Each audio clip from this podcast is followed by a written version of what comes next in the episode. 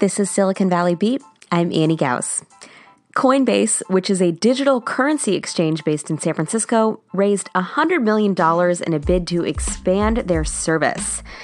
Now, there are many exchanges for digital currencies, but Coinbase has the distinction of being the first to make it possible to buy and sell Bitcoin and other cryptocurrencies through mainstream bank accounts. It used to be the case that you had to mine them or exchange them with people peer to peer, but Coinbase was the first to link it with bank accounts. And now it is also the first digital currency exchange to be valued at over a billion dollars with this new fundraising.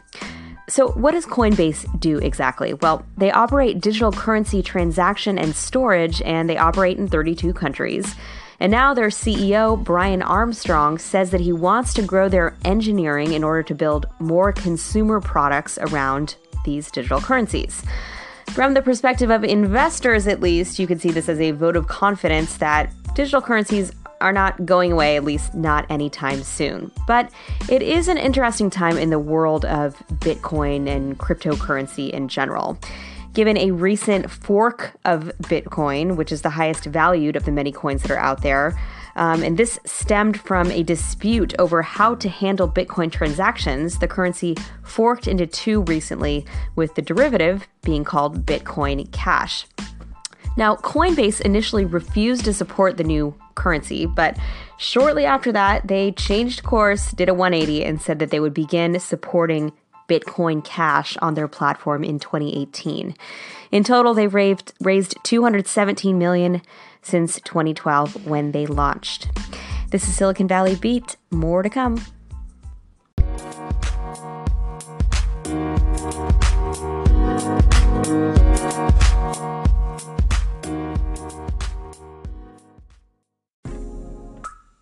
You can tell a lot about someone's life from their Instagram feed, where they travel, what they do for fun, how often they post selfies, etc. But according to a new study published in a data science journal, they might also be able to tell you whether someone is depressed. The study looked at 166 profiles and in total 43,000 photos, and they also studied and interviewed the people behind the profiles. Analyzing the photos, including faces, colors, and average people per photo, they concluded that there are certain cues and links to depression. One of them was darker or bluer hues in users' photos, and they also claimed that depressed users had a outsized preference for filtering out all color from posted photos and showed an aversion to artificially lightening photos. In fact, they called out Inkwell as the filter of choice for depressed Instagrammers. Interestingly, they also found that depressed users posted more frequently on Instagram on average.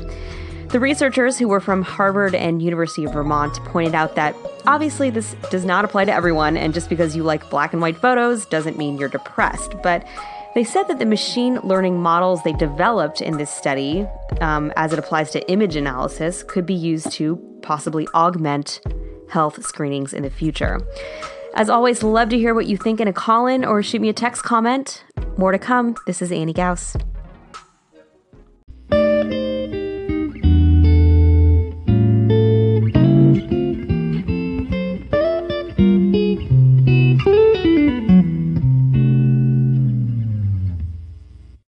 Recently, there have been some rumblings that Travis Kalanick, the ousted CEO of Uber, wants to make a comeback and eventually take the helm back at the company again. Reportedly, he's been telling friends that he wants to take the reins back and is working behind the scenes to try and plan for a Steve Jobs esque triumphant return to Uber. But if that is all true, one of Uber's early and most influential investors, splashed some cold water all over those plans today.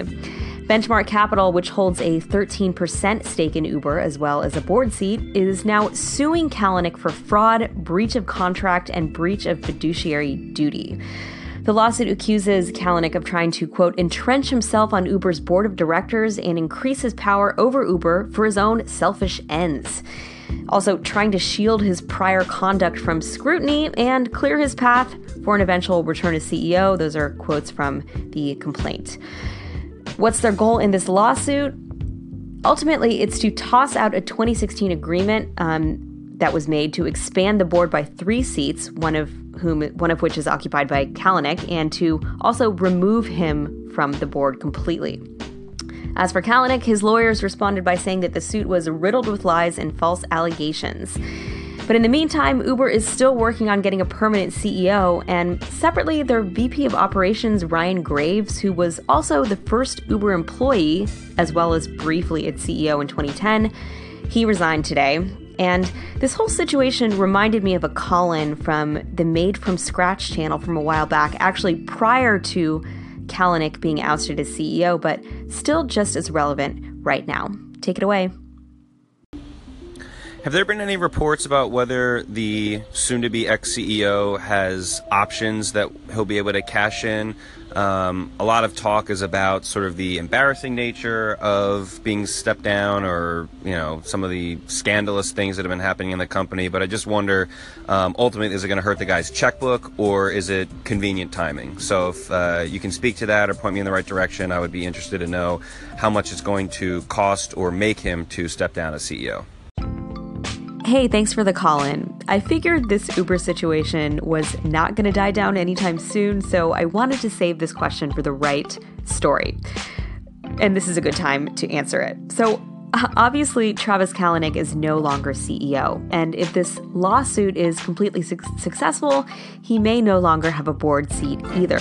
But he still owns about 10% equity in Uber, which translates into about $7 billion under its current valuation of about $70 billion. That could change, but more likely than not, he's going to be pretty much fine financially. In terms of overall power at the company, including the ability to vote on and influence corporate matters, that depends on how a company structures its stock ownership. And in the case of Uber, it's pretty complicated. But this lawsuit by Benchmark Capital actually showed a little bit of detail on how that works at Uber. There are different classes of stock holdings, and Kalanick has about 35% of shares in common Class B stock, and that's in addition to the other 10% equity in the company. That together gives him about 16% total voting power, according to this suit. By comparison, Benchmark has 13% equity in the company, but only half a percentage of that other common Class B stock. But that gives them 20% voting power. Again, if the suit is successful, Kalanick won't have a seat on the board. If the company, if the company long term is successful, Kalanick will still be a pretty rich guy. I'm not aware of any mechani- mechanism that would compel him to give up his shares. So the worst that could happen is that he loses his power and his ego is damaged, but I think he'll be just fine. I hope that shed some light on your question. Thanks for calling in and thanks for listening. Talk to you soon.